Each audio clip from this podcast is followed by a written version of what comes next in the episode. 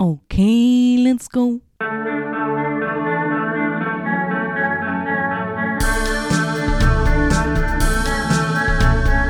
Nicolas Cage podcast. Nicolas Cage podcast. Na na na na. Vond je een film van Nicolas Cage leuk? Dan zou het kunnen dat hij in deze podcast zit. Nicolas Cage podcast. Na na na na. National Treasure. Hallo iedereen en welkom bij National Treasure, de podcast waarin ik, uw host Brandon Calui, iedere keer een film bespreek met Nicolas Cage. Nicolas Cage podcast. Mijn gast voor deze aflevering is Justine Zemmer. Ze studeerde voor docent op de Artevelde Hogeschool en werkt voor Standaard Boekhandel. Ze heeft een even grote fascinatie voor BTM en DIY als ik heb voor Nicolas Cage. Welcome to the Cage Stage, Justine. Na na na na. National Treasure. Dus hi, Hi. ça va? Ja, ja ik ben eh, blij om hier te zijn, eigenlijk.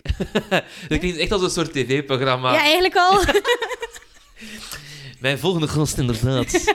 Welkom bij deze talkshow. nou, het, ja, het is een soort talkshow eigenlijk. Het is, het is, een, het is een podcast. eigenlijk wel, hè. Ik ben trouwens erachter gekomen waar dat vandaan komt. Podcast. Echt? Hoe, Ja. vertel. Ja, dus, dus toen dat de eerste iPods kwamen, Ja? dan ehm, was er een journalist van de New York Times, dacht ik. Ja? En die had het idee, oké, je kunt daar nummers op zetten. Wat als ik daar nu audio voor maak? Puur een interview of een stem of wat nieuwsberichten, noem maar op. Dus ga ik dat ding maken. Dus spot komt van iPod en cast komt van broadcasting. En zo is dat gebeurd hè, dat dat voor de eerste iPod ever Ja. gemaakt is. Oeh, Dus- dat is heel interessant. En dat is dus al zo oud, blijkbaar, podcasting. Ja, geen idee. Ehm, Ja, ik- ik heb ja, het ik- ook opgezocht. Ja, ik ben, ik ben ook maar, maar zo een, een paar maand geleden effectief naar podcast beginnen luisteren. Mhm. eh, op aanraden van, van de vriendengroep en van, ja, luister daar eens naar, luister hier eens naar. Wat is uw favoriete Ehm, podcast op dit moment? ehm, dat is een lastige vraag, I know. wel, aangezien dat ik nog maar heel recent ben begonnen, heb ik er nu natuurlijk nog niet zo heel veel beluisterd. Ehm, diegene waar ik momenteel op mijn werk mee naar luister, is eh, Maintenance Phase. Daar ben ik wel eh grote fan van. En waar gaat dat over? Maintenance Face. Maintenance Phase, ja. Nee, Phase met PH. Dus P-H-A-S-E. fase. ja, fase. Ehm, het is een podcast van eh, twee Amerikanen. Ehm, En zij praten eigenlijk over verschillende eh, diëten.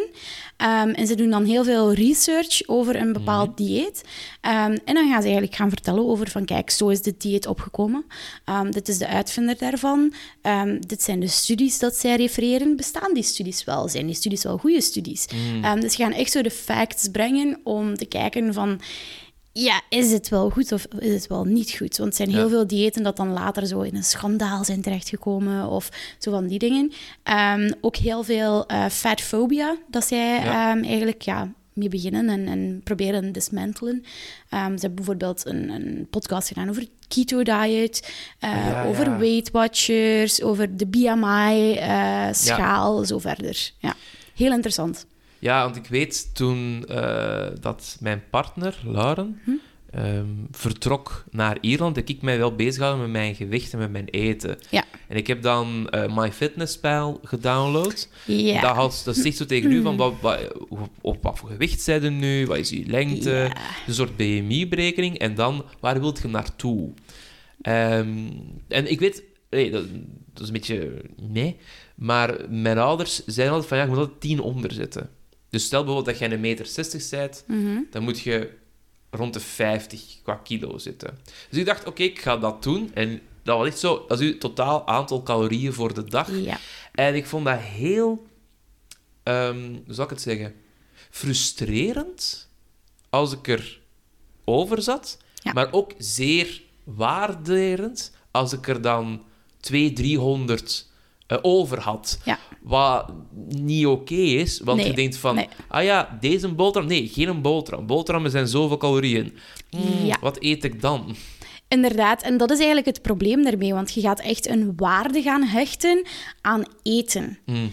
En dat is eigenlijk een hele slippery slope om dan in echt calorie eh, tellen te geraken. Ja. En, en zo eigenlijk niet, niet zozeer een, een eating disorder, maar wel, maar wel een eh, disordered eating. Wat dat daarvoor eigenlijk komt, van dat je echt effectief heel actief gaat zeggen van kijk, dit ga ik niet eten, dit ga ik juist wel eten. Ja.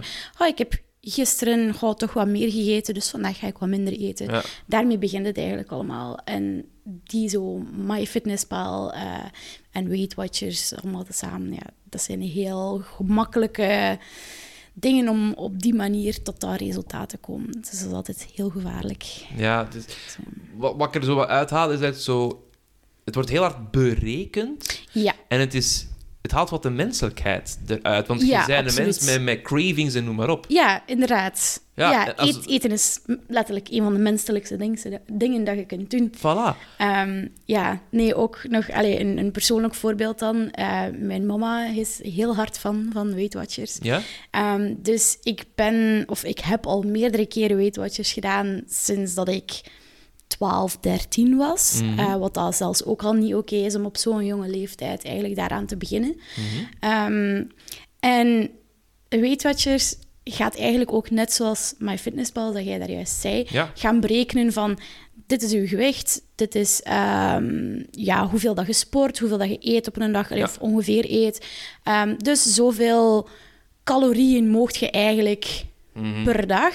En weetwatjes gaat er nog een stap verder in als dat zij ehm, eigenlijk die kilocalorieën dan ook gaan omrekenen in punten.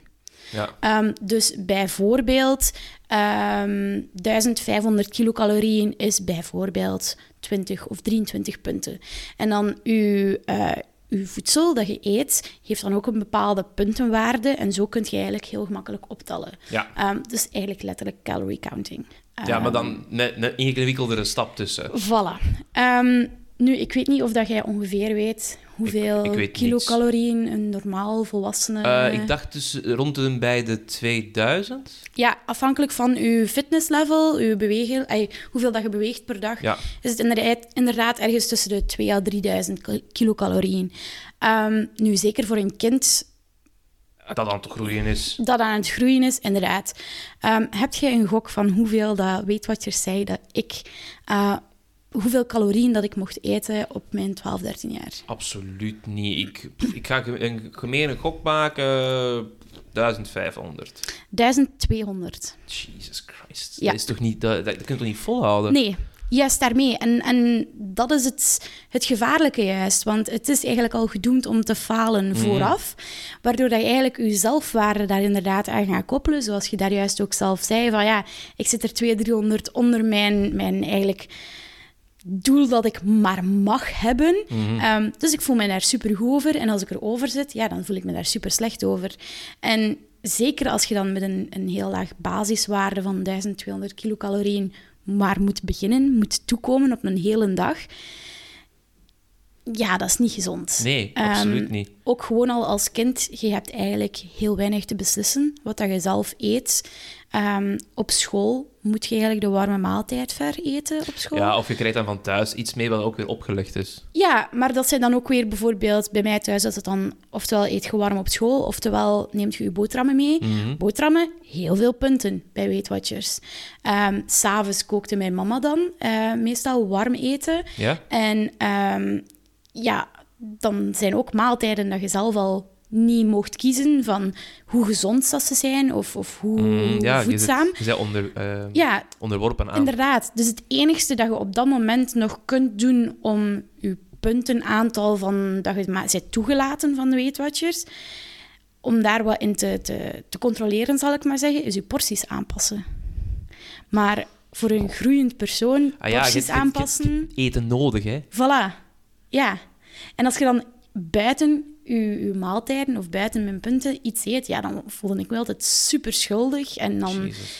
ja, dat is niet gezond. Nee. Mentaal en fysiek niet. En het is, het is letterlijk het yo-yo-effect dat je blijft hebben bij zulke diëten. Inderdaad, ja. Je, je, je, neemt, je pakt een systeem en je gooit het op Ja. iets dat niet gemaakt is voor systemen. Want Nee. je zei... Ja, mens. Ja, inderdaad. Ja. Dat brengt ons wel tot de film. Ja, Systemen die worden opgegooid naar de mens. Want ja. The Humanity Bureau, dat is de film waar we het vandaag over gaan hebben. Mijn eerste vraag aan u, want we gaan beginnen met vraag 1. We zijn al even bezig, maar maakt niet uit. Nee. Eh, dat, dat hoort er allemaal bij, vind ik. Dus kijk, gezellig. Ja. Ehm zijn jij een filmfan? ja, eigenlijk wel. Ik, Ja? ja? ja, ik, ja, ik zit heel veel thuis eh, alleen. Ehm, en ja, dan, wat doen de mensen dan? Ehm, is oftewel creatief bezig zijn, Mhm. oftewel eh, een film kijken of serie kijken. En meestal combineer ik die zelfs. ehm, dat ik gewoon een film opzet ehm, en dat ik dan ja, iets creatief doe, zoals bijvoorbeeld haken of borduren of iets met mijn handen bezig zijn. Dus ja, ik kijk wel redelijk wat films. Alright. En ben je dan een Nicolas Cage-fan? Ehm, goh, ik zie hem wel graag spelen. Ja? Ehm, dus allee, ik kon het wel appreciëren als hij op mijn scherm komt. Ehm, Om het zo te zeggen. Nicolas Cage nou, ja. Dus, ah, die, die herken Ja. ik. Ja, met die zijn... eh, ja. ja, ja, inderdaad. Ehm, maar het is nu niet zozeer dat ik bijvoorbeeld elke film dat uitkomt, dat ik die per se moet gezien hebben. Mm, of ja. ja. ja, ik ga eerder echt gewoon kijken van, ah, die film interesseert mij. Ik ga die kijken en, ah, surprise, surprise, Nicolas Cage speelt erin mee. Ja. Tof, ja, die zie ik wel graag spelen. Ja, ja, dat, is- Op die manier. dat snap ik helemaal. Ja. Ehm, jij hebt... eh allee, hebt... Jij hebt gezegd van, ah ja, ik wil met de podcast ook graag meedoen. Kun je mij wat suggesties geven? En ik, Hm? Ja. heb, ik heb wat filmtitels doorgestuurd en daar zat deze ook bij. Ja. Ik neem aan dat je hem nog niet gezien had voordien. Nee, inderdaad. Dan is mijn eerste vraag, ja, wat vonden ervan? Ah, wel, dat is een, een beetje een dubbel antwoord dat ik Oh, ja, daarop kan geven. shoot, hè. Doe het maar, hè. Op, op zich vond ik het heel interessant. Het onderwerp was super interessant. Eh, ook heel ja, begrijpelijk, zal ik maar zeggen. Mhm. Ehm, van Ja. de, de thema's die worden aangehaald. Ja. En ja, zeker met vandaag de dag. Ja, inderdaad, want dat is het dus voor mij ook. ja. Want, Zo'n beetje gevoel van... hmm, dit zou wel eens werkelijkheid ongeveer kunnen worden. Ehm, dus op dat vlak was het wel zo van... Oeh, oké, interesting. ja, dat, dat, dat was mijn, mijn appeal ook bij deze Ja. film. Van, ah ja, oké, het gaat over een superdroogte, dat heel Amerika heeft ja, drooggelegd. Er Ja. is geen meer meer, geen druppel meer. Er zijn illegale handeltjes in water zelfs. Ja. Kijk naar de afgelopen weken. Kijk naar de afgelopen weken inderdaad. Op een gegeven moment wordt ook gesproken over een kind dat verkocht wordt. Ja, Dan denk ik van, ah ja, oké, dat is eigenlijk wat dat in Afghanistan nu aan het gebeuren is met de Mhm. Taliban. Dus ik denk van, oeh, je raakt hier wel spijkers met koppen. ja, Maar dan... Maar dan wel. ehm, ik heb de film op een site gestreamd.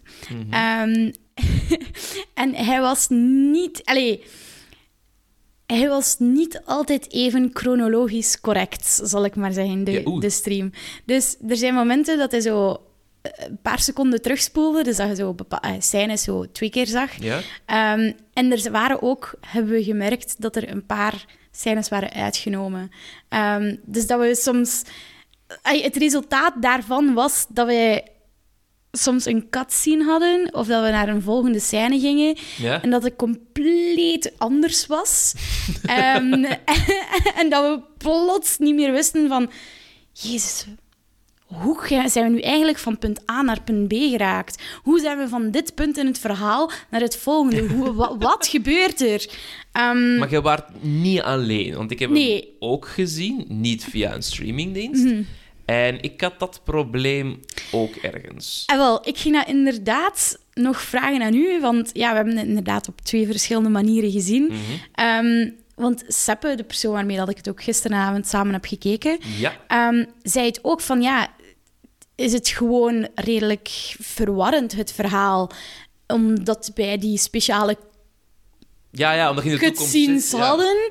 Ehm, of is het gewoon sowieso al een speciale film, dat er al zo wel in zit? Het is Ehm, wel al een speciale film, omdat... ehm, ik stel mij heel vaak de vraag...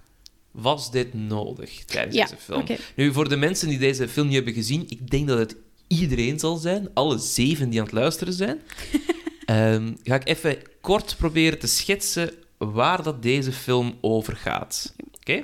Als ik een fout maak, of je denkt van, dat moet ik nog vertellen, vul aan. Hè? is goed. Ehm, het gaat over het jaar 2030, waar de toekomst is dus droogte overal.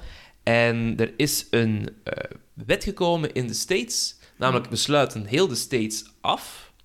En er is een bureau, na- namelijk de Humanity Bureau, dat gaat kijken, zeg jij aan het... ehm, Zeg jij productief voor de maatschappij of niet? Zeg jij dat niet, dan word jij gestuurd naar New Eden. Blijkbaar een plaats waar je dan ja, rustig je leven kunt gaan leiden. Ja. En dus onze Nicolas Cage is Noah Cross, is een agent voor de Humanity Bureau en die haalt mensen eh, hun scores naar boven en kijkend van, kun jij blijven wonen of moet jij weg? En na een incident met een oude man, dat hij ja, bijna wordt neergeschoten, Ja. komt hij terecht bij Rachel Weller en bij Lucas Weller op een oude boerderij. En die scoren is niet goed genoeg. Nee. Maar hij is dus van, ik blijf graag een keer eten. En eh, ja, hoe is dat hier eigenlijk allemaal? Want het is hier vrij gezellig. En dan besluit hij, weet je wat? We gaan dat uitstellen. Hij heeft nog een recital, hij moet nog gaan zingen, dat jongetje. Dat dan eerst gaat zingen en dan dingen doet. Maar zijn baas, eh, Adam eh, Westinghouse, heeft iets van... Waarom maakt jij hier een uitzondering voor? Ik begrijp het niet. En de kijker wist het ook niet. nee, inderdaad. En dus begint er een soort kat-en-muisspel tussen de Wellers en Noah Cross, die aan het rijden zijn richting Canada. Van daar gaan we veilig zijn. En ja, eh, onze Adam Westinghouse en Agent Porter, die als een soort van rare slechterikke duo daarachter rijden. Ja, wel grappig met tijden. Oh, de ik dynamiek tussen de twee. Ja, want op een gegeven moment, dat vind ik een hilarisch moment in die film. Dus eh, Westinghouse, dus de baas, komt bij die boerderij ook langs. En die heeft iets van: Allee, kom, voortmaken, je moet hier weg. En dat jongetje, Dylan Lucas, die schiet zo'n BB-rifle gun, zo bam, in die zijn oog. En die krijgt zo echt zo een: Hallo, ik ben evil guy, Ooglapje. oog. ja. En dan begint hij zo'n waanzin te verkopen. Dat ik zie die reporter ook acteren van... Ik begrijp dit ook niet, hè? Maar ik ga maar mee, want ik werk voor die mens. Ja, inderdaad. Dat vond ik ook een van de grappigste scènes eigenlijk. Zeker als hij dan, want hij zit eigenlijk eh, vastgeketend met handboeien aan de radiator. Oh, ja. En dan komt eh, Porter eh, komt hij binnen en ehm, ja, zegt hij van ja, neem de, neem de sleutels, ze zitten in de cookie jar.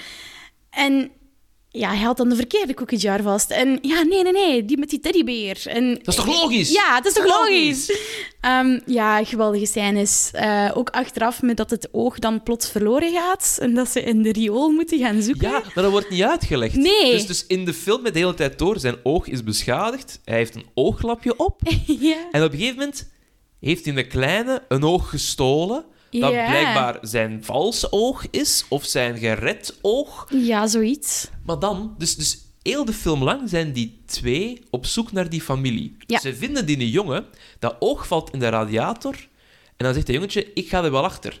En die, Hm. de bad guy die iets heeft van, ik moet die tegenhouden, die moeten naar New Eden. Die zegt niet, jij mocht dat niet doen. Die laat die los en ja, tuurlijk vertrekt dat jongetje ook. Denkt hij zo van, wat voor een bad guy zeg jij Ja. eigenlijk?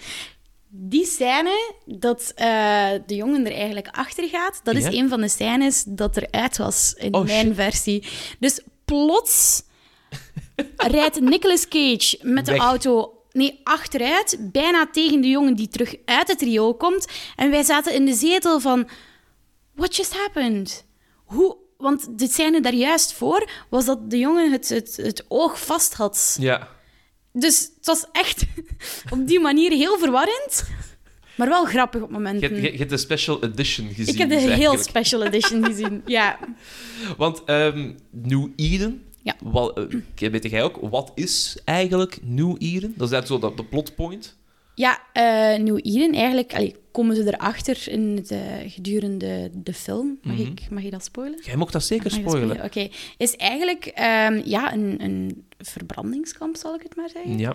Ehm, waar de mensen die dan niet productief genoeg waren in de ogen van de Verenigde Staten eh, naartoe gestuurd worden en dan ja, verbrand worden en, en verpakt in, houden, in, in, in kartonnen dozen. Ik dacht dus eerst dat dat cocaïne was.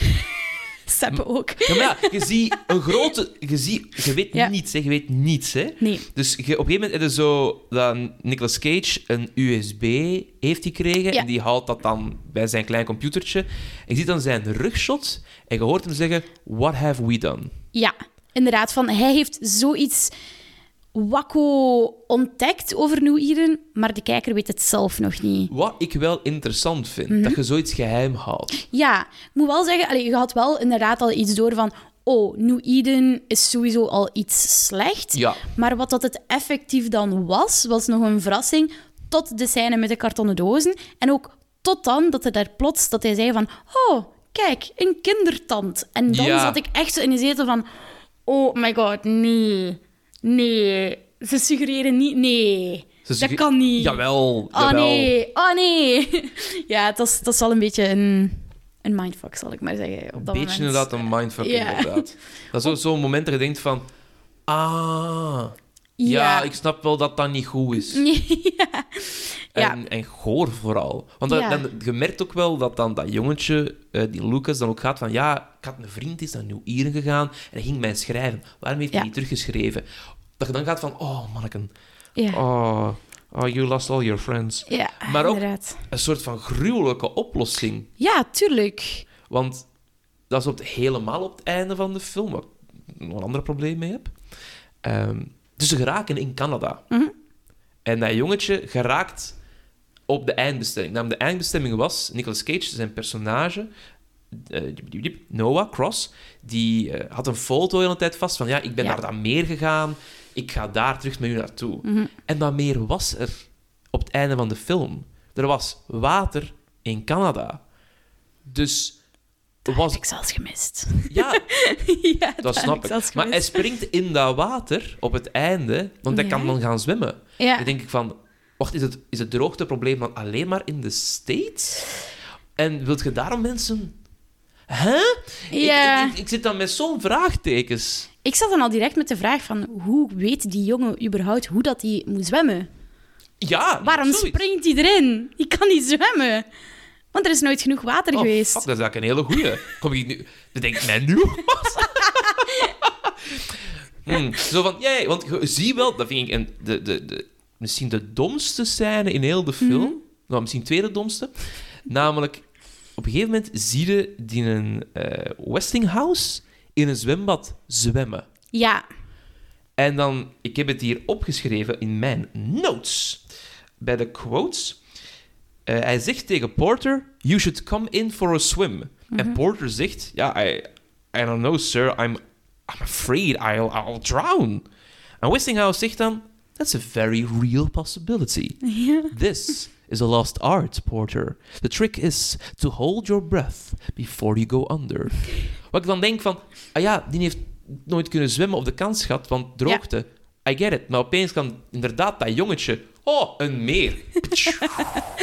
Zwemtijd. Ja. Raar. Raar. Raar. Er zitten nog zo'n paar heel random scènes in. Oh, dat ik ja. denk van... Why?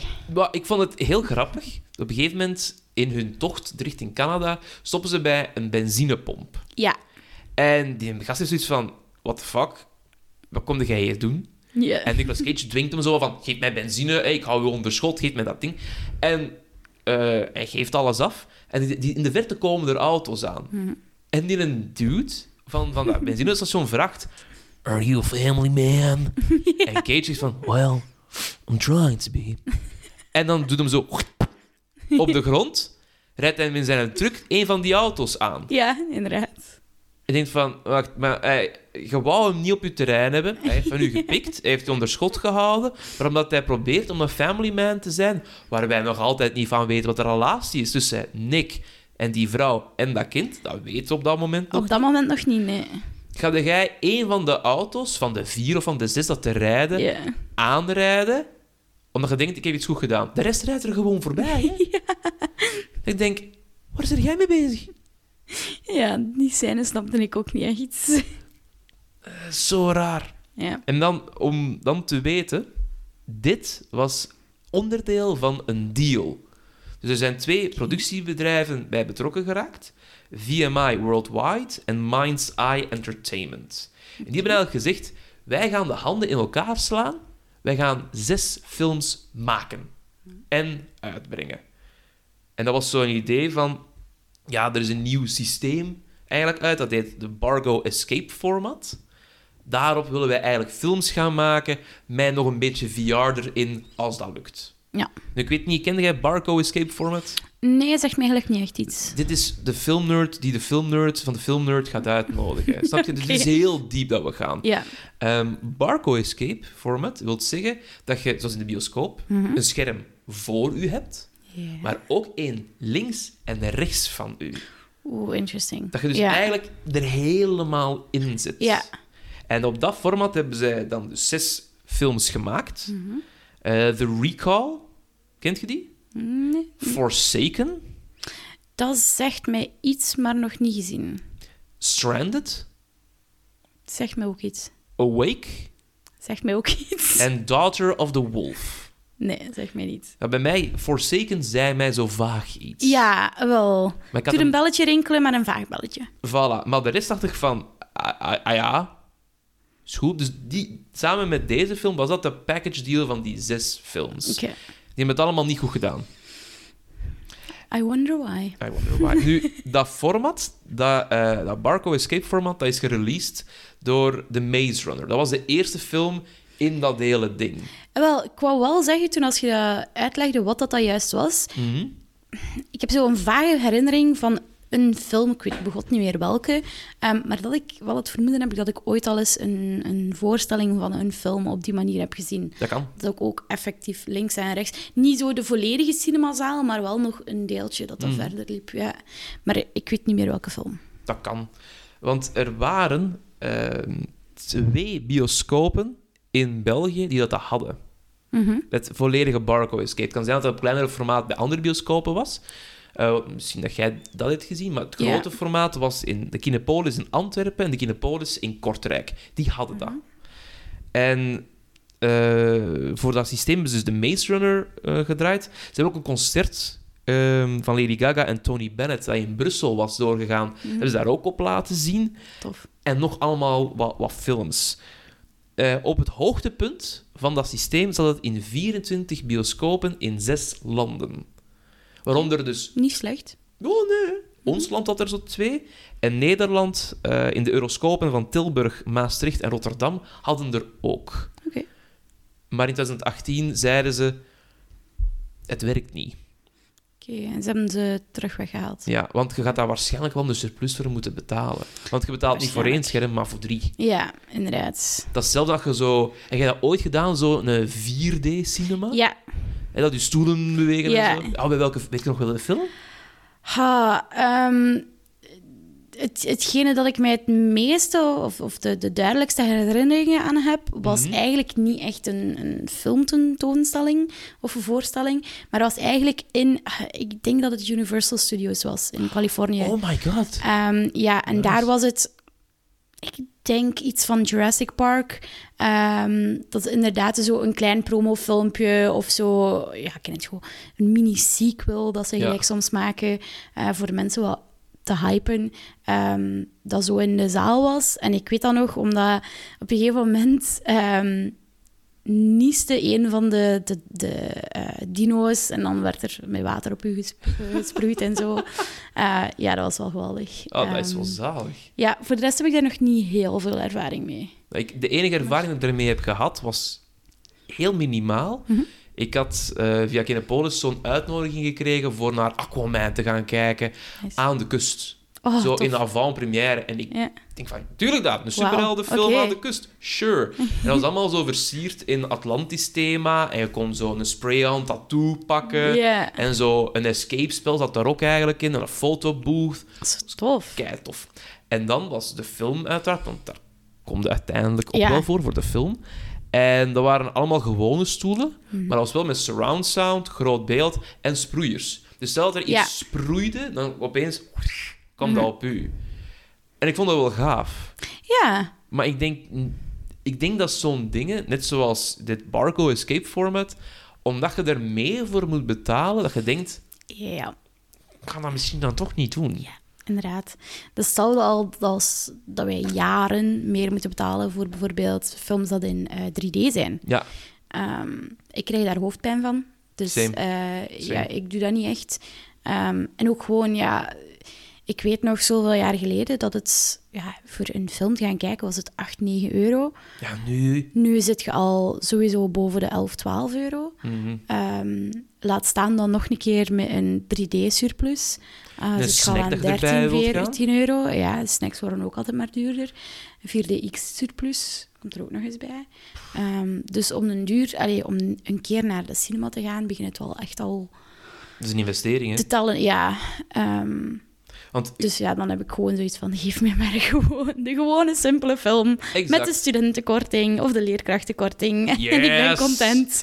korting of al... Ja. En daarom ben ik dus leraar geworden. Ja, ik ook. Eh, kinderen, ik kan ze niet uitstaan. Ehm, nee, leren... maar die een euro korting bij de. Kinepolis, hè. Daarvoor doen we het. Godverdomme. ik ben eens gaan opzoeken naar die, naar die, die bedrijven die die deal Oh. hadden gemaakt. Ja?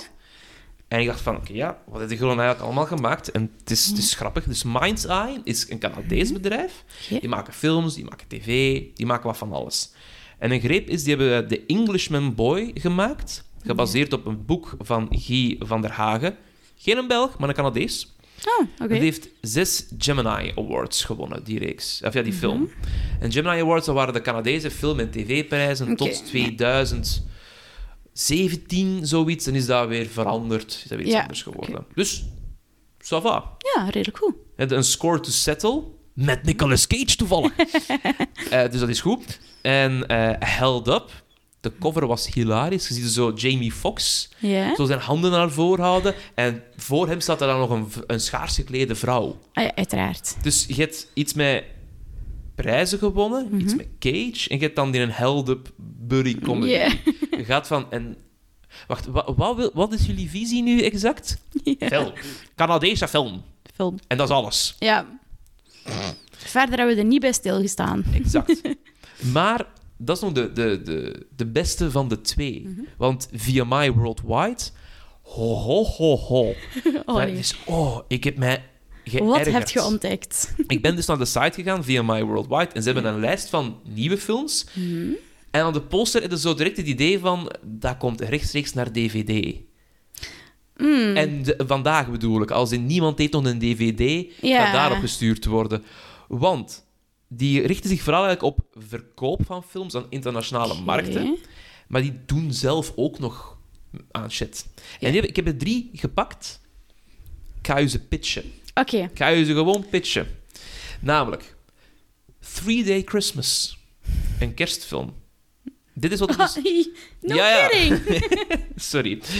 Dit is wat er op de site staat. Ja. Ik kan het alleen maar zo laten verwoorden, want anders is de magie weg. Oké. Hit me. Three Day Christmas. Convinced the family needs to reconnect. Martin surprises the wife and kids with a little experiment. He locks them in their own home with no power, no heat, no running water, and absolutely no contact with the world outside. Kerstfilm! Oh god. oh nee. Dit is echt. Ja, Die bestaat, die kunt je kijken. I wish it wasn't. En de cover zie je zo een glasraam, hè, zo bij elk huis, een kerstboom staan, een vader die gelukkig is, en zo aan het raam zie je zo die kinderen gaan van... Help me out. Let Ja. me out. Dat is Oh, film verschrikkelijk. 1. Ja, dat is verschrikkelijk. Dan, film 2. Man Camp. Oh nee. Wow, je hebt de beschrijving nog niet eens gehoord en je gniffelt nu al. Ja, omdat ik al een, een, een idee heb van wat het gaat zijn en het is niet positief. Ik zou het zo zeggen. Man Camp.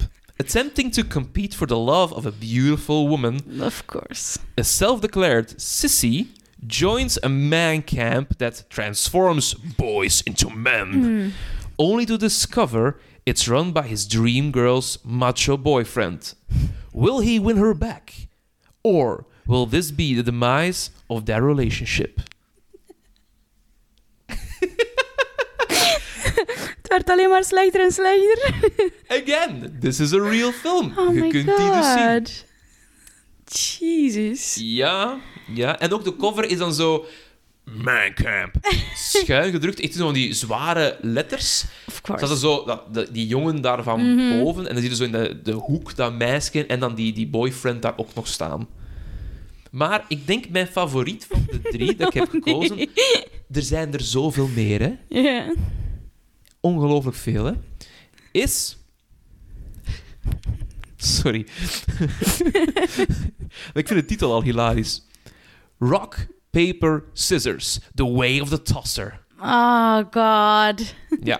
This hilarious, Jean bending comedy follows Gary Brewer, along with his girlfriend, Holly Brewer, no relation, and his best friend, Trevor Morehouse, as Gary quests to reign supreme at the 2006 Rock, Paper, Scissors World Championship. Oh god. Ik denk, wacht, Rock, Paper, Scissors wereldkampioenschap, is dat niet wat? Dan, Holly Brewer is zijn vriendin.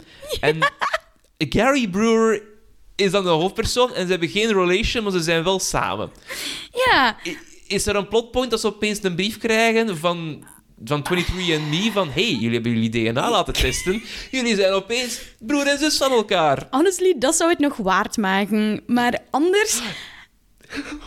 Tijdens, tijdens de, de competitie ook, in de finale, staan ze tegenover elkaar. Rock, paper, scissors, brother. Brother Trumps al. En dan opeens... Sweet Home Alabama. Oh mijn god. Ja. Nee, echt. Dit zijn zo het soort films dat je moet zien met je vrienden als je in een zetel zit, zat van je kloten. Dat zal wel zijn. Ik denk, En je dan nuchter dan is het het bekijken- waard. Maar inderdaad, nuchter bekijken, ik denk dat ik gewoon mijn tv buiten smijt. Dat is. Dat kan niet anders. Mijn god. Want allee, ik, heb, ik heb er dan nog zo'n paar gelezen. Er zitten ook heel veel van die, van die B- en C-horrorfilms tussen. Ah, nee. Als in, Ja. an alien dates a girl, gets her pregnant, and this one will take over the world. Ik verzin het nu maar ter plekke, maar het zou er perfect kunnen tussen passen. Ehm, of zo van, he's gritty, she's shitty, it's gritty shitty. Snap je? Ja. Dat soort shit allemaal. Ja. Dus die twee hebben de handen in elkaar geslaan voor Humanity Bureau. Dus ik ver... Allee, het verbaast mij ook niet dat ik bij deze film iets had van... Goh, wat spijtig. Ja. Want dat is mijn grote ding hier vooral. Ja, ook Spijtig. gewoon... Allee, het is, het is een, een onderwerp en, en eigenlijk de verhaallijn op zich is iets waar je heel toffe dingen mee, doen, Ja. mee kunt doen. En, en dat je echt... Zeker omdat het zich ook niet zo heel ver in de toekomst afspeelt, Mhm. kun je ook wel een beetje gebruiken om zo awareness eh, Ja, te creëren exact. en om mensen hun ogen te openen. En ze hebben dan juist zo'n grote ster zoals Nicolas Cage. En dan gebeurt er maar en dit. dan gebeurt er maar dit. Want Ja. Ik denk ook... Een van de, de rarere momenten in de film vind ik... Mhm. Opeens staan de bad guy met de eyepatch en Porter op de weg. En ze zijn zo aan het monologen tegen elkaar. Ja. Zo van, ja, we moeten eh, ze achtervolgen. Nou ja, dat gaat moeilijk gaan. Na, na, na, na. En die dude, die zegt daar de zin... We are on the wrong side of history. Ja. Dus hij zegt eigenlijk, wij zijn verkeerd bezig. Mhm. Dan denk je, hij komt tot inkeer. ja. Wat dat interessant zou zijn. Hij komt Ja. tot één keer, want wat zie je daarna? Ze zijn dan onze familie met Nicolas Cage aan kop, is de grens over en ze worden tegengehouden door Westinghouse en Porter, de bad guys. Ja. En je denkt dan, Ah, hij gaat ze laten gaan. Ja. Eh, wrong. hij schiet Nicolas Cage en die vrouw af, hè? Ja, honestly, dat had ik niet zien aankomen. Bam, bam, hè? En die kleine Ja. loopt weg. Ja. En je denkt van... Wacht, wat? Ja. Wat? This is it. This is it? Ja. En dan komt, dan komt voor mij de sequel eigenlijk, in twee minuten. Namelijk, eh, ze ontdekken dat er een USB zit in een cadeautje dat Nick had gegeven aan Ja. Lucas. In de konijnenpoot van For Good Luck zat een USB met een filmpje waarin dat eh, Cross, hè, Nicolas Cage, zijn personage, vertelt wat New Eden is. Namelijk een verbrandingsoven, 7 miljoen zijn al gestorven. Het is Ja. tijd voor een revolutie. En dan zie je zo wat beelden van een revolutie. Ik denk, maar houdt dat? Ja. Knipt u een film met de boodschap, met de zin Let's start a revolution? Of sorry, hier staat het eh, letterlijk Be afraid and be extremely afraid because you could be next. Let the revolution begin. Ja. Ik zou zeggen, knip hem daar, cut to black, en dat is uw sequel. Ja. The Humanity Bureau 2, dubbele punt, Revolution Begin. Ja. Oftewel, als je maar per se één film wilt maken, haalt al de nodeloze scènes uit de Deze. Humanity Bureau dat we nu hebben Mhm. en steekt daar dan gewoon nog die revolutie erbij. Ja, dat zouden we ook kunnen doen, inderdaad. Ja. Haalt hij een tankstation eruit, Ja. haalt dat zwemmen eruit. Ja, soms ook de monologen of zo de... de ja, de, de vullerscènes. Ja. Zo, ja, dat ik ook dacht van... Oké, ga maar verder met het verhaal. Dank Want- u. ja, want ik denk heel de tijd... Allee, je hebt zo'n tof idee, je hebt zo'n interessante Ja. wereld. Want het begint ook, dat vind ik heel gaaf. Je hebt dan ook die tekst van wat er met de wereld is gebeurd. Nicolas Cage rijdt in een... Ja, ik, ik wil gewoon even zeggen... ehm, mijn streamfilm, die tekst, was ook in het Spaans of Italiaans. Oh, Ehm, ja, dus ik begon aan de film en het begon daar al er is twee Ja, ik moet zeggen, ik heb nooit Spaans of Italiaans in school gehad. Ehm, dus het was met mijn gelimiteerde kennis dat ik die tekst heb gelezen. Ik heb er de helft van begrepen. Ai, ai, ai. Ehm, Maar ja, ik had al dat, op dat moment een beetje schrik dat het ja, niet in het Engels ging gesproken zijn. Maar dat was het dan uiteindelijk wel. Ja, Dus thank gedrukte God. versie, maar, eh, Jesus. ach, stel je voor. Stel je dat voor. Ja. Of zo plots zo Duits. Oh, ja. Duitsland houdt wel van dingen dubben.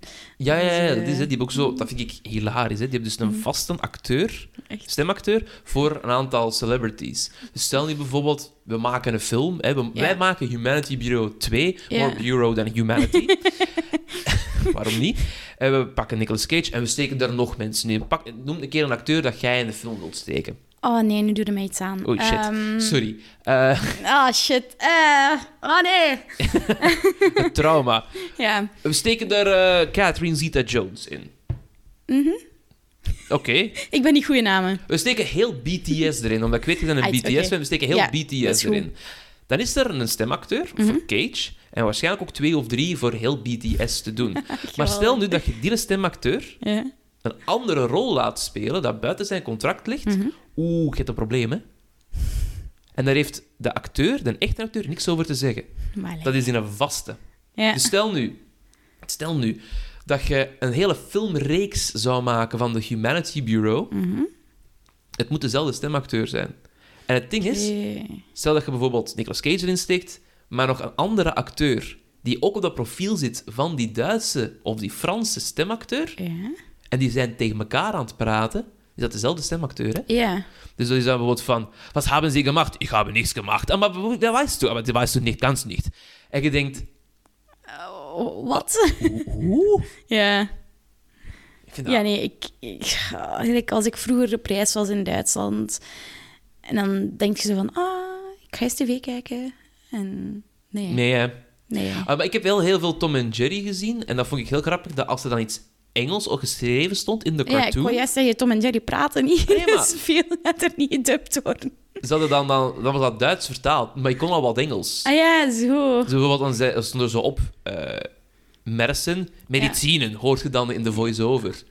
Oh nee, Ja, ze spreken dat in. Ze spreken dat in. Oh god, nee. Ja, of ook zo van... eh, ehm, ziekenwagen, hè, hospital car of zoiets, ik weet niet, ambulance.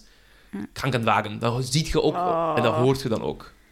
Ah, Maar fijn- zien tot daartoe, maar horen... Ja, je hoort het ook echt. En, en in mijn herinnering, als een Tom en Jerry cartoon begon, hadden ze ook een eigen intro gemaakt.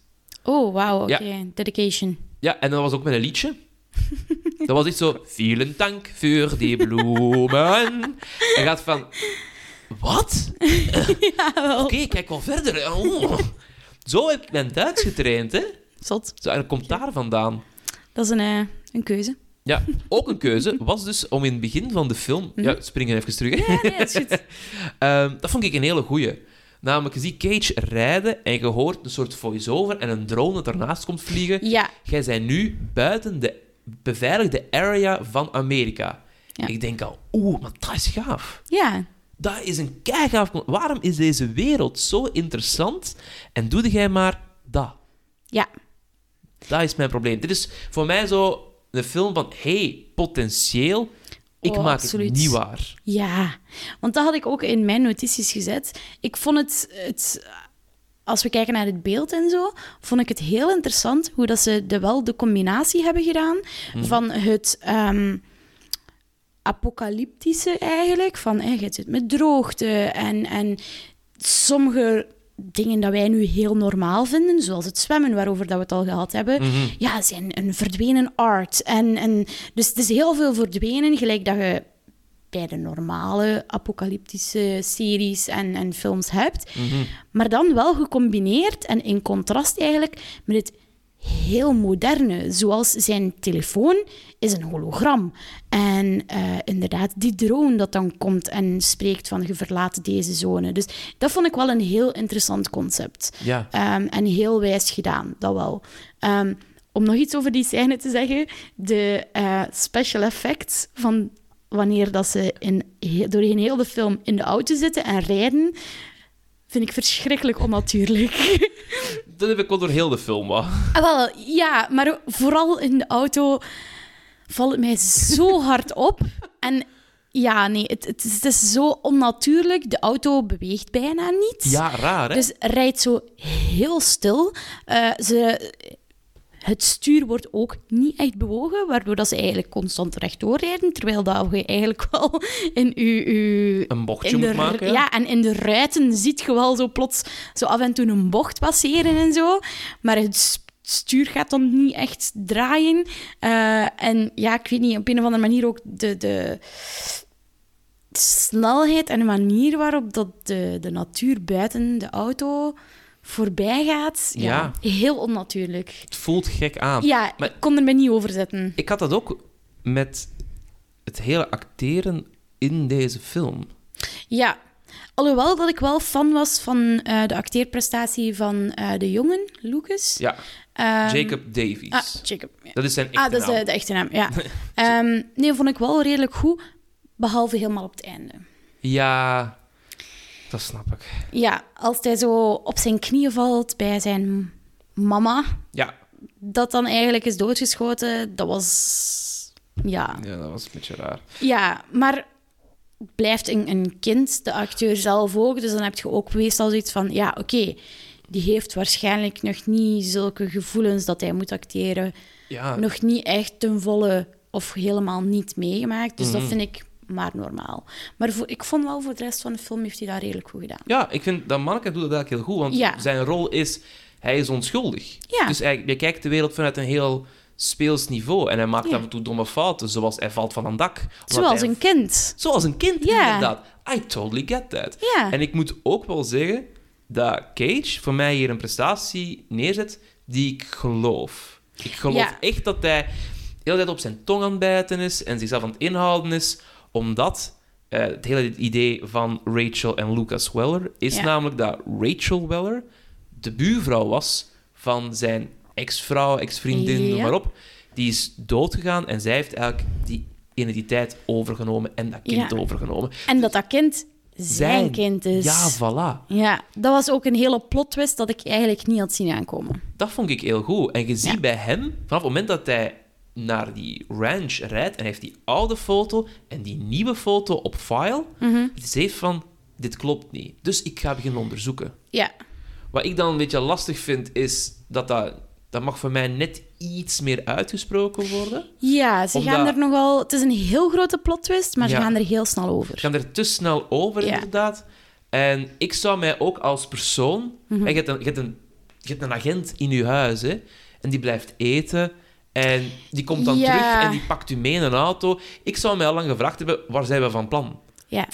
Wat is hier aan de hand? Dus ik zou dat eerder hebben gestoken. Dat je ook een emotionele band meer kunt opbouwen met die mensen. Inderdaad. Het was inderdaad een heel goede plot twist, maar is dat niet echt op het juiste moment, Mhm. ehm, chronologisch gezien. En ze hadden er ook veel meer mee kunnen doen Ja. qua consequenties. Want nu was het eigenlijk van, hey, surprise, plot twist, maar eigenlijk echt consequenties, resultaten daarvan, Nee. hebben we niet echt gehad. Als in, het kind heeft het nooit geweten. Ja. Daar is er geen scène over van, ah ja, hij komt het te weten, dat is mijn vader. Ik heb eindelijk een vader. Ik heb nog nooit in mijn leven een vader gehad. Dat zijn dingen dat ze echt hebben laten liggen, Ja. waar je heel veel mee kunt doen. Plus, je zou dan een hele interessante spanning kunnen opbouwen Voilà. tussen zowel het kind, die vrouw en Cage. Als in, Ja. ik weet dat jij iets verkeerd hebt gedaan, Ja. maar wij moeten elkaar nu vertrouwen voor het welzijn van dat kind. Er Inderdaad. zit zoveel spanning in. En dat vind ik dan heel spijtig aan deze film, want zijn prestatie vind ik... Ik kan het niet zeggen, ik vind het het beste uit de film. Misschien naast Lucas, Ja. eh, Weller, hè, dus eh, Jacob Davies. Eh goede prestaties. En dan is het een grote sprong naar beneden. Ja. Omdat ik, ik- sorry, ik geloof echt niet Hugh Dillon als Adam Westinghouse, als de bad guy. Ik geloof Mhm. hem echt niet. Maar zelfs Shannon als Agent Porter vind ik leuk. Ja, Maar ja. Ook weer, ik denk, wat is uw relatie met die dude dan? Ja, inderdaad, ze hadden daar heel, allee, veel meer op kunnen inspelen en Mhm. ook veel meer mee kunnen doen. Ehm, die, die dynamiek tussen die twee was heel tof, Ehm, maar stond iets te veel soms in contrast Ja. met de rest, waardoor dat je soms het gevoel had van... Oké, dit is leuk, dit is een grappige scène, maar het voelt hier een beetje geforceerd. Ja, Van, ja, ah, we exact. gaan er iets tof in steken. We gaan er een keer een grapje in steken. Zo, zo, zo ja, we, het is wel serieus geweest inderdaad. Ja. Hoeveel procent zal eraf haken nu? Of moeten we misschien wat... wat Oké, ja, als we er wat 2% comedy nu bij gooien, dan zal het weer evenredig zijn. Voilà, we gaan, het, eh, we gaan er een lighthearted scene in steken. Die nodig is. Nee. Of althans niet op deze manier. Nee, inderdaad. Het komt ook weer, om de trend verder te zetten, wat onnatuurlijk over. Dat Ja. er plots tussen zit. Dat vind ik heel zonde. Want je hebt een prachtig mooi moment, vond ik, dat... eh, dus ze krijgen te horen, ja, je moet eigenlijk langs nuclear waste gaan, je moet langs een Ja. kerncentrale gaan, zo richting Canada gaan. En ze krijgen pillen binnen en een geigenteller van, oké, bereid u voor, Ja. het komt eraan. Eh, en, want zij denken, er is nog een muur gebouwd ook. Hè, Amerika ging op slot helemaal. Ja, Je kunt niet naar binnen, naar buiten. En dan komt er een heel mooi citaat. Lucas zegt... Mom, why would they scare us like that? Want er staat geen muur. Er is ook geen radiation te merken. Nee. En Rachel zegt... Because it's easier to build fear than to build walls. Dat is incredibly true. En kijk hoe. Ja, Dat is zo sterk dat je iets hebt van... Oh, die regering is echt fucking raar bezig. Mhm. Vandaar later ook die revolutie. Ja. Het zou keigaaf zijn. Maar dat is zo... Mooi moment.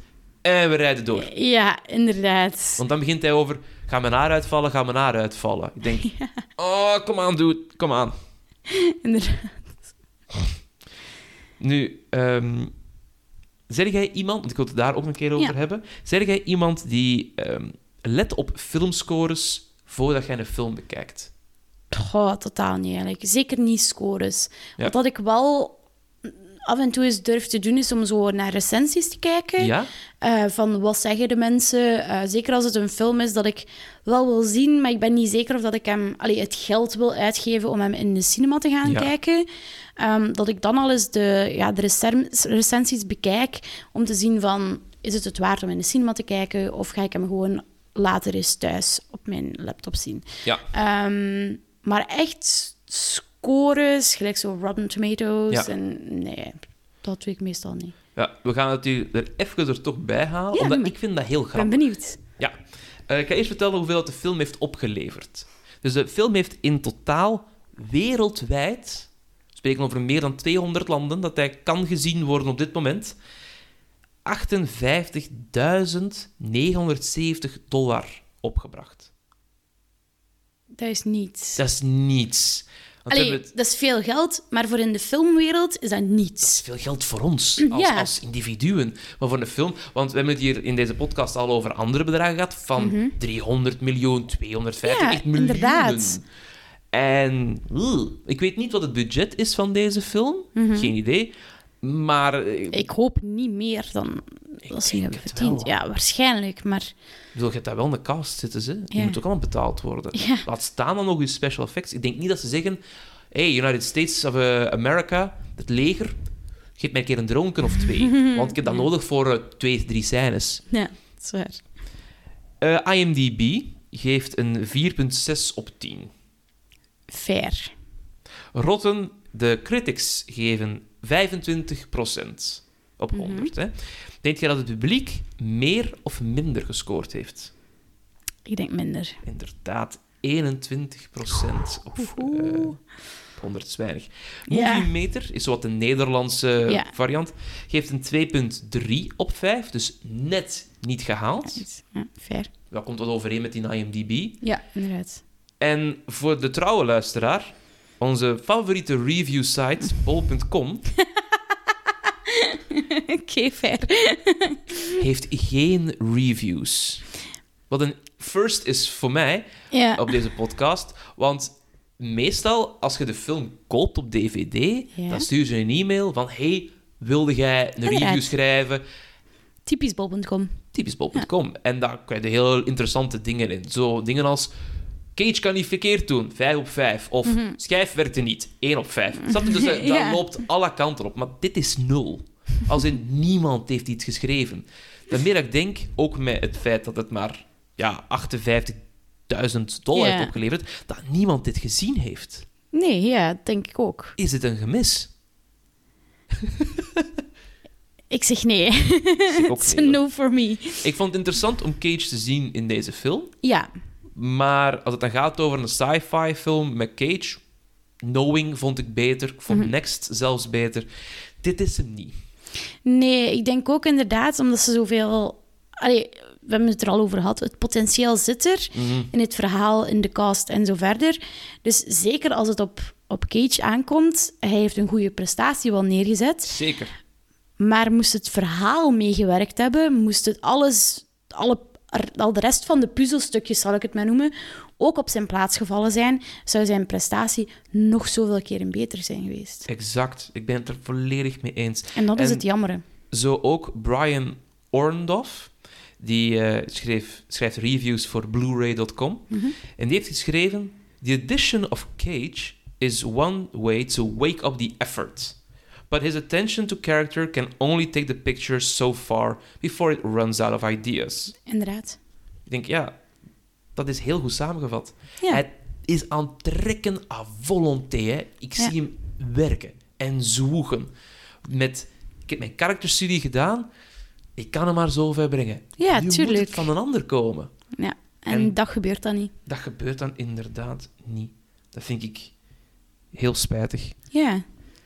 Eh, het is trouwens eh Nicolas Cage zijn eerste sci-fi rol sinds Knowing uit 2009. Ah. Dus we zijn, denk ik, een 10, 11 jaar. Even snel kijken hoor. Eh, een 10, 9 jaar. 9 jaar later dat hij pas terug in de sci-fi is gedoken. Zijn vorige was Knowing. Een tof filmpje eigenlijk. Hij vindt in een ehm, time capsule een lijst met cijfers die tot hiertoe allerlei grote rampen hebben voorspeld. En hij vindt de cijfers nog voor nieuwe rampen. Toen mij zo'n beetje denken aan die ene tv-serie met een, ehm, een, een jongetje die eh, eigenlijk autisme heeft. En hij is heel gefocust op nummers.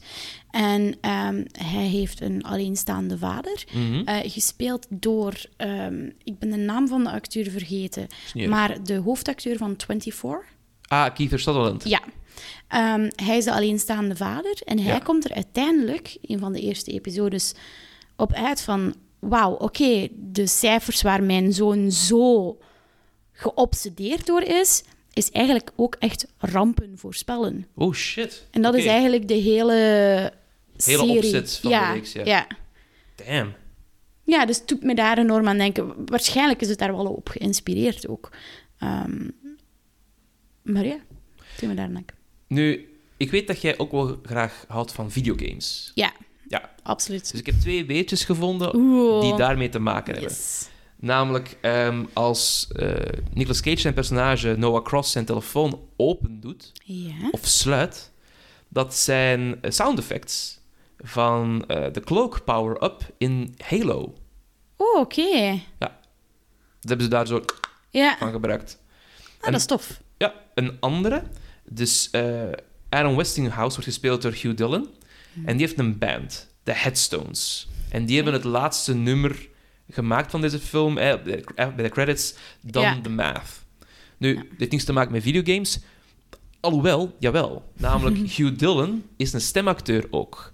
En die heeft voor Dishonored een stem ingesproken, namelijk een van de City Guards. En nu, ik ben een grote fan van, van Dishonored, dus ben wel Mhm. zo van... Oh, cool! Wat heb jij nog gedaan? Oh, nee, nee, nee, nee, nee, nee, is vooral echt een zanger. Ja. En die doet wel wat films en wat tv. Maar die amuseert zich vaak met muziek. Ja. Ja, dus we hebben Good Halo... Ja, we hebben Halo en Dishonored in deze Ja. film zitten. Mooie Tof. links. Ja, inderdaad. Ik vind het altijd tof als er zo crossovers zijn tussen verschillende types van media. Ja, dat is inderdaad. Op, op een leuke manier. Ja, Want inderdaad. Ja, ik heb het al in de vorige, vorige podcasts gehad over ehm, World of Warcraft, de film, Mhm. die meh was. Ja. Ik ben een beetje bang om de Assassin's Creed film te kijken, omdat daar Nicolas Cage niet in zit. maar ook, wat hebben ze ermee gedaan? Ik ben wel Ja. benieuwd. En ze maken, gaan er ook een reeks van maken nu van een AC. Denk ik van, oeh, kan interessant zijn. Ik weet dat er van Halo ook een reeks is. Dus ik vind het wel tof dat er bij videogames zo wat meer gedaan wordt. Ja, inderdaad. Ik, allee, ik vind persoonlijk dat het ook wel dan tof is. Ook al zijn we dan vanuit de gamerwereld, zal ik het maar noemen, Mhm. die dat de games gewend zijn. Zelfs al zijn we niet 100% tevreden met Mhm. verfilmingen, eh, series erover, vind ik het wel tof dat er misschien op die manier ook weer nieuwe mensen gaan geïntroduceerd worden tot die specifieke games, maar Ja. ook gewoon tot de wereld van videogames. Ehm, want ja, soms valt je daar niet direct vanzelf in.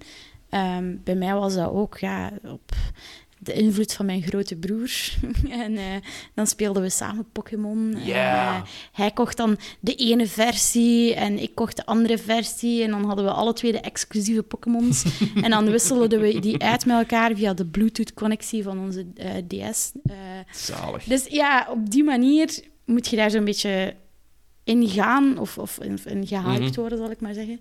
Dus ik vind het wel tof dat er soms mensen op die manier ook de games ontdekken door een film te zien of een serie te zien. Of- Klopt helemaal. Ja. De, de, de Detective Pikachu film was ook wel zo'n zo'n hype moment voor Pokémon. Inderdaad. Leuke film. Ja, Ik heb me rot geamuseerd. Nu, we gaan langzaamaan naar het einde van deze aflevering. En mijn laatste, laatste vraag aan u is... Na het zien van deze film ja. komen we op die hamvraag. Want deze podcast heet National Treasure. Omdat Ja. ik probeer te zoeken... Is Nicolas Cage nu een National Treasure? Dus. Justine, na het zien van de Humanity Bureau... Is Nicolas Cage een National Treasure? Ik zou zeggen ja. Oeh. Ik zou zeggen de film absoluut niet. Ehm, de film zelf niet. een national Ehm, disaster. Een national disaster. Ehm, maar het feit dat hij inderdaad, zoals we daar juist zeggen, zeiden, echt eraan zitten trekken en sleuren. En, en om er toch iets van te maken, vind Mhm. ik wel dat het de National Treasure embleem verdient. Yeah, Ja, nice. Dank u wel, Justine. Dat Ja. was hem langs eh, Nice. onze kant. Ik wil u graag van harte bedanken om met mij een uurtje te zitten babbelen over Weight Watchers, over de film, over games, over van alles en nog wat. Met als Heel aanleiding. Nicolas Cage, de meister himself. Yes. En wie weet tot een volgende keer. Ik ben zeker geïnteresseerd. Voilà. Dus eh, je moet me maar bellen. Is goed, ik zal u bellen. Dit was het voor deze keer. Ik bedank graag Jeff Jacobs en Naomi van Damme voor de intro, Megan Kremers voor het artwork en u om te luisteren. Graag tot de volgende keer when we will capture lightning in a cage. Nicolas Cage podcast. Na na na na. National Treasure.